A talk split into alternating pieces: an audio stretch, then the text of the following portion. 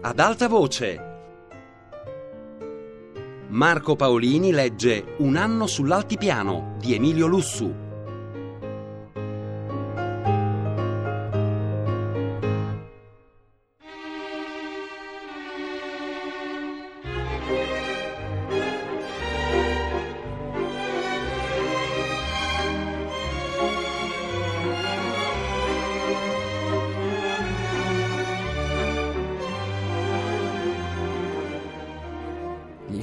Conoscevano bene Ottolenghi. La sua reputazione si era consolidata da tempo nel battaglione. Essi lo ascoltavano con spasso. Non andremo tuttavia, chiese il sergente fra il serio e il faceto, ad attaccare con queste bombe il signor generale comandante della divisione. Direttamente no. Noi non attaccheremo il signor generale personalmente per quanto ciò costituirebbe senz'altro un notevole passo verso la vittoria. Gli ordini del comandante del battaglione sono fate quello che volete, ma risparmiate la vita del generale, sicché noi gli ubbidiremo. Noi ne risparmieremo la vita, ma lo attaccheremo nei suoi beni. Faremo una fulminea operazione ardita sul magazzino di sussistenza della divisione, svaligiando il più che sarà possibile. A questo punto l'interesse degli sciatori era al colmo. Ottolenghi spiegò loro i particolari del piano che aveva studiato. Indi partirono entusiasti per la sua esecuzione. Ottolenghi in testa.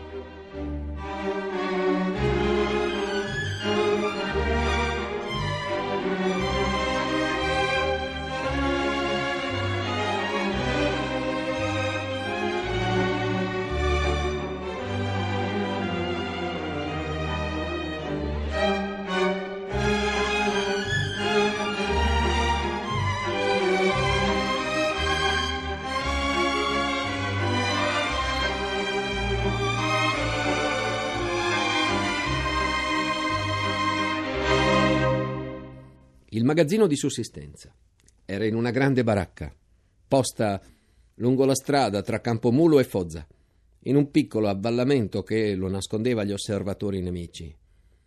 Attorno la neve era molto alta. Ottolenghi e gli sciatori lo conoscevano bene per esservi passati vicino in precedenti escursioni il magazzino conteneva un ricco deposito di generi alimentari per la truppa e per le mense ufficiali di tutti i reparti dipendenti dalla divisione. Vi erano in abbondanza anche bottiglie di vino e di liquori, prosciutti, mortadelle, salami e formaggi. La squadra fece un largo giro per sorprendere il magazzino dall'alto e per rendere irriconoscibile la provenienza delle piste degli sci. Verso il calar del sole arrivarono uniti a un chilometro al di sopra della strada. Di lì, sempre insieme, discesero puntando nella direzione del magazzino. Arrivati a qualche centinaio di metri, la pattuglia si divise. Ottolenghi, il sergente e sei soldati formarono la prima squadra, la tattica, divisa in due gruppi. Gli altri cinque, con il caporale, formarono la squadra logistica, con questi nomi Ottolenghi aveva diviso le due squadre e battezzate. La prima era destinata ad agire di fronte, in faccia al magazzino, la seconda alle spalle. La prima squadra partì in discesa lanciando bombe petardi urlando. Urli e scoppi richiamarono l'attenzione dei militari addetti al magazzino. Si lanciarono fuori. Lo spettacolo era straordinario, con abili evoluzioni. Gli sciatori accompagnavano il lancio degli esplosivi. Gli uomini passavano veloci in mezzo alle nuvole dei petardi fumogeni, agli scoppi delle bombe, dando l'impressione di due pattuglie una attaccata dall'altra con furia. Ai pacifici militari della sussistenza, sbalorditi, sfuggiva che i petardi che scoppiavano a fior di neve erano tutti offensivi e quindi pressoché innocui per quelli che li lanciavano, e che le bombe più pericolose scoppiavano molto più lontano, in basso, sprofondate nella neve. Era un'eccezionale e reale visione di guerra. I militari del magazzino, sempre addetti a sussistenza, a retrovie, non avevano mai visto un combattimento. E quello era assordante, terribile. Per un momento sembrò loro che quei combattenti folli sarebbero tutti stati squarciati eroicamente a vicenda sotto i loro occhi e l'ammirazione cede il posto al raccapriccio. Mentre il combattimento si svolgeva, sotto gli occhi esterrefatti dei custodi, la squadra logistica alle spalle degli stessi agiva con minore intrepidezza. I cinque, slacciati gli sci per le finestre, saltarono dentro il magazzino e ne uscirono carichi. Ottolenghi li aveva equipaggiati di tascapani, sacchi alpini e cordicelle. Essi ridiscesero imbottiti e coperti di prosciutti, mortadelle, salami, bottiglie. Riallacciati gli sci, sparirono nella vallata opposta a quella di Ronchi. L'operazione ardita era riuscita brillantemente in ogni sua parte.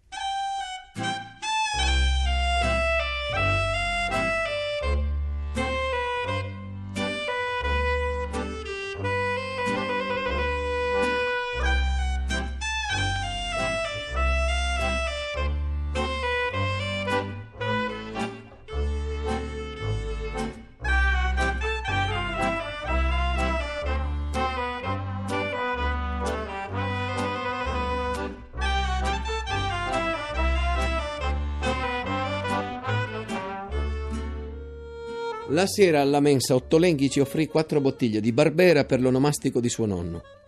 Ma come suo nonno? Pensavo io. Solo all'indomani mattina mi sorsero i primi sospetti.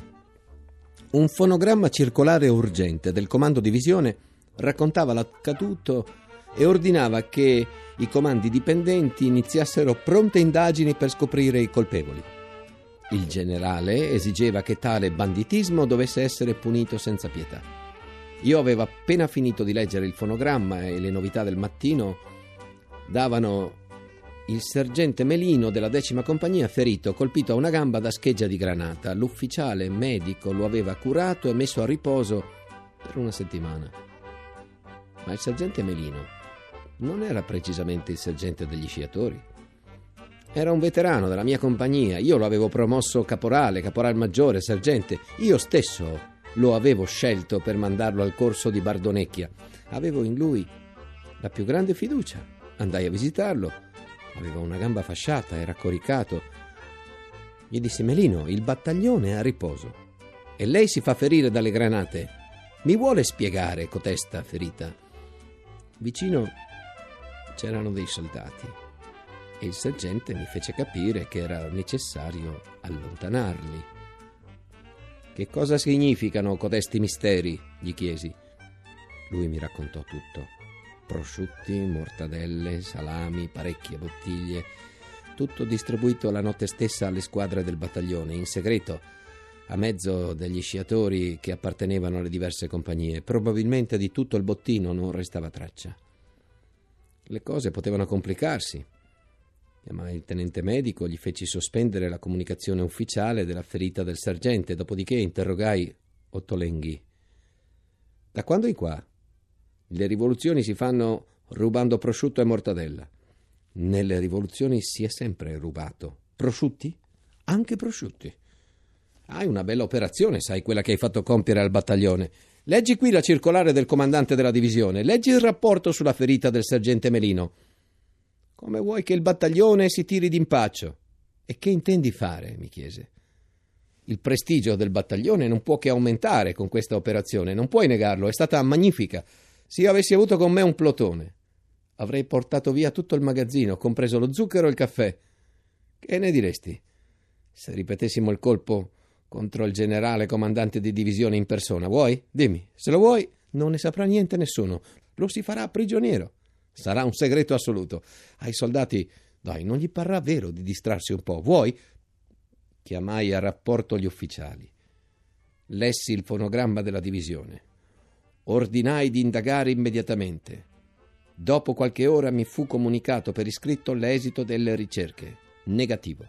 I comandanti di reparto escludevano che i loro dipendenti avessero potuto prendere parte o assistere al fatto.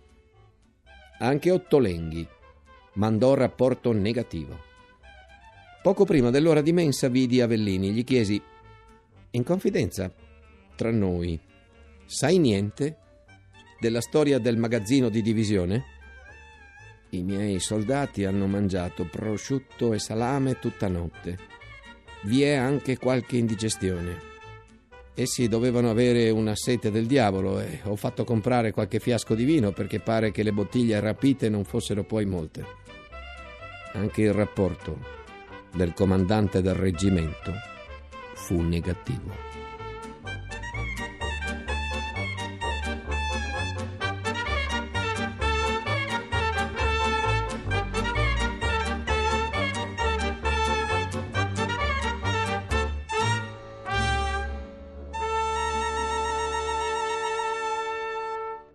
La grande azione d'armata veniva preparata intensamente. Era certo che la nostra brigata avrebbe avuto parte importante. Agli ufficiali furono distribuite carte topografiche della regione fino a Cima 12 e Vallagarina. Ogni tanto colpi di cannone isolati annunciavano l'aggiustamento del tiro di nuove batterie. Anche la postazione di bombarde pesanti fu ultimata. Solo il settore del nostro reggimento ne contava una ventina di batterie, ordinate in gruppi. Per compensare i soldati delle fatiche invernali e animarli all'azione, la brigata fu mandata a riposo, in pianura. Il nostro battaglione si accantonò a Vallonara, ai piedi dell'altipiano. Il riposo non fu molto lungo. Durò solo otto giorni, ma fu un incanto quella settimana. Da un anno, dopo Aiello, i soldati non avevano più vissuto in mezzo ai civili. La stanchezza e il malcontento sparirono in un baleno. Ciascuno di fronte ai civili assunse un'aria di sicurezza, di protezione marziale. Non eravamo noi i salvatori del paese.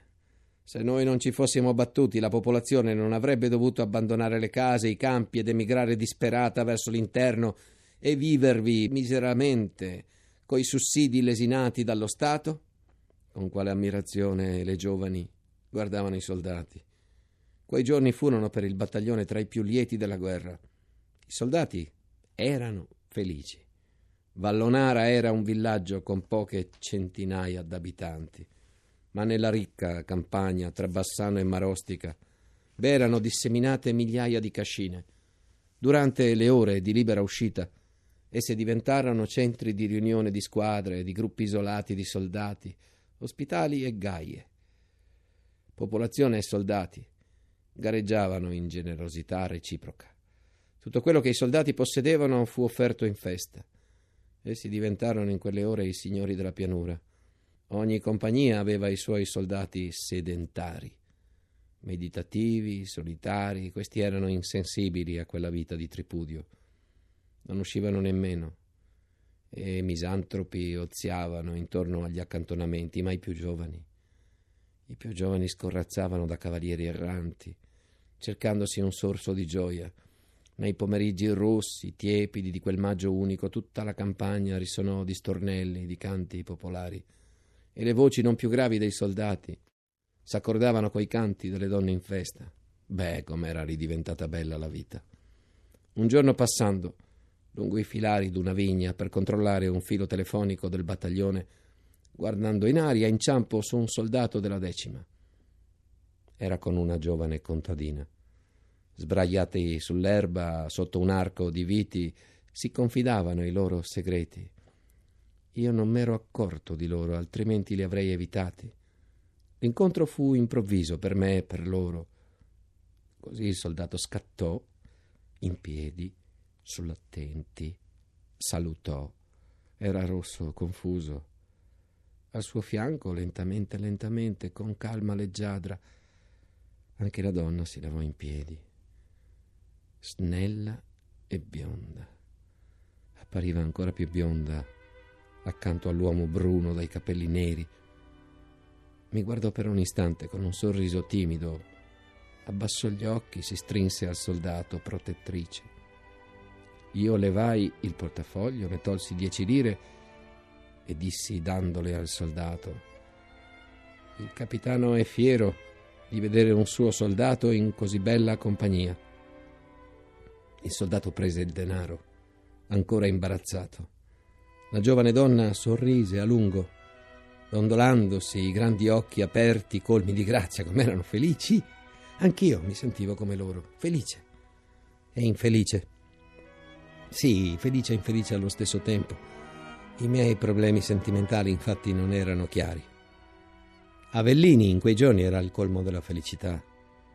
La famiglia di Marostica ci invitava spesso per il tè, ma io che comandavo ancora il battaglione ero preso anche nelle ore di pomeriggio da un'infinità di impegni di servizio e potevo andarci raramente, mentre lui era più libero e non mancava mai. Un successo personale aumentò la sua gioia. Il comandante di brigata lo aveva incaricato di fare una conferenza agli altri ufficiali sulla tattica della compagnia nei combattimenti di montagna. Egli si era preparato con entusiasmo, io lo avevo anche aiutato, mettendo a suo profitto la mia lunga esperienza di guerra. Noi detestavamo le conferenze più che i grossi calibri ma Avellini parlò con talento. Il generale si congratulò con lui e lo segnalò al comando della divisione come un distinto ufficiale di carriera. Egli non sapeva contenere la sua gioia. Dopo la conferenza mi fece le sue confidenze. Niente egli amava più della vita militare. Poter distinguersi come comandante di compagnia entrare nella scuola di guerra e nel servizio di Stato Maggiore, comandare una batteria d'artiglieria, poi un battaglione di fanteria, studiare, studiare, studiare sempre e servire il suo paese così, contribuire a dargli un esercito, un grande esercito, per poter riaffermare le sue glorie militari, egli non sembrava chiedere altro alla vita. Nel pomeriggio andammo insieme al tè di Marostica e egli fu il festeggiato. Il riposo però passò come un sogno.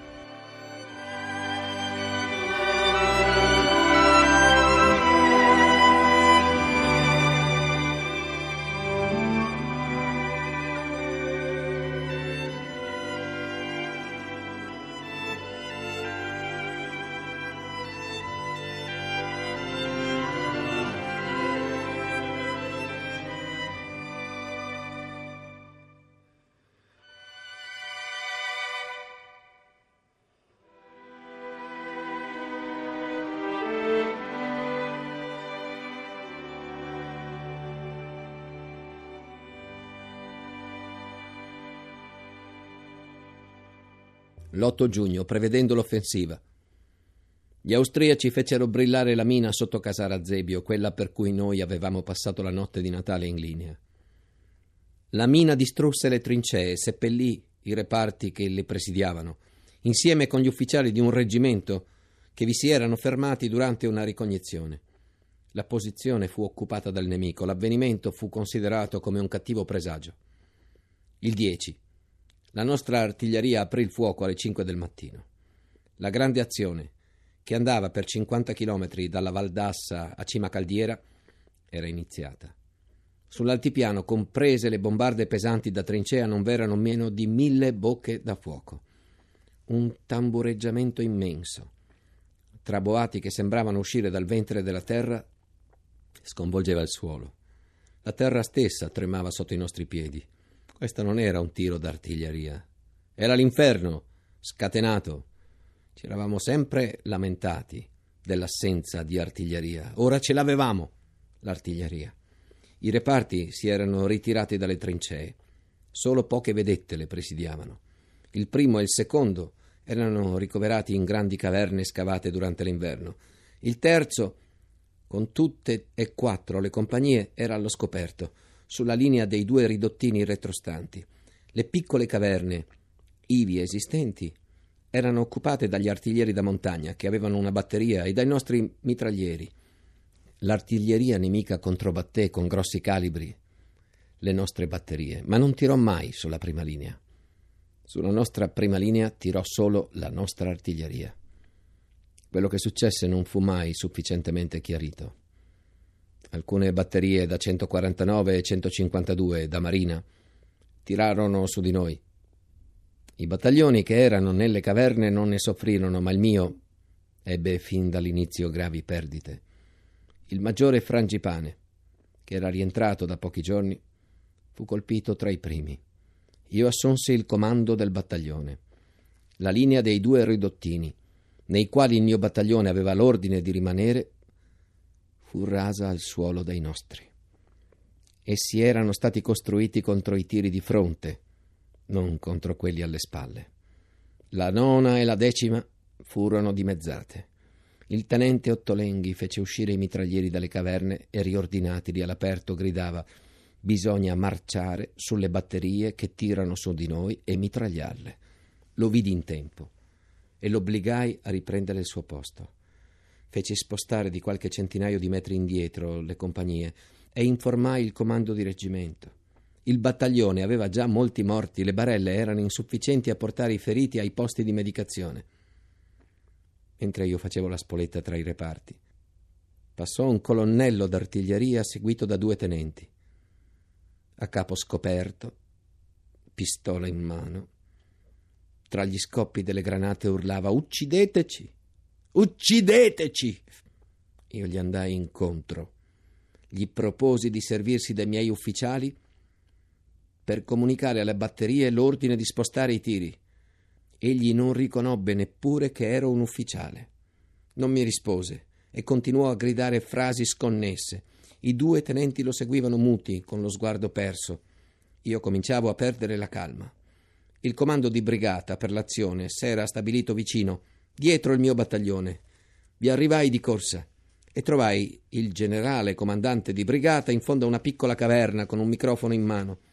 Gli raccontai in fretta quanto avveniva. Egli ascoltava, calmo fino all'abbattimento. Io parlavo agitato, egli restava indifferente. Nell'eccitazione mi lasciai sfuggire, signor generale, quante corbellerie stiamo commettendo oggi. Si alzò di scatto e io credetti che volesse mettermi alla porta, ma mi venne incontro e mi abbracciò piangendo.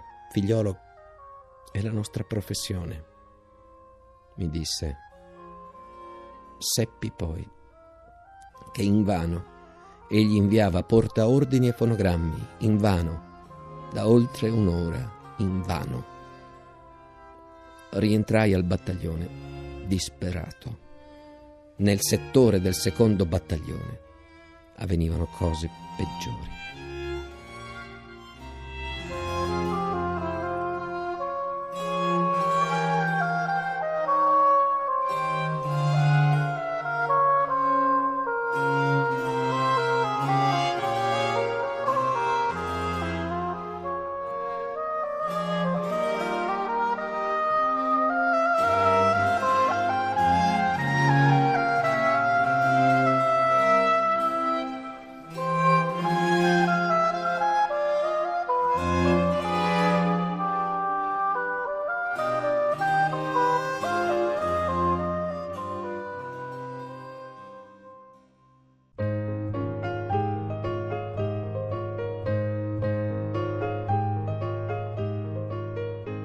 Marco Paolini ha letto Un anno sull'altipiano di Emilio Lussu.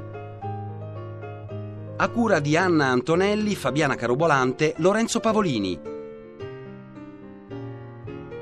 Per scaricare e riascoltare il programma radio3.rai.it.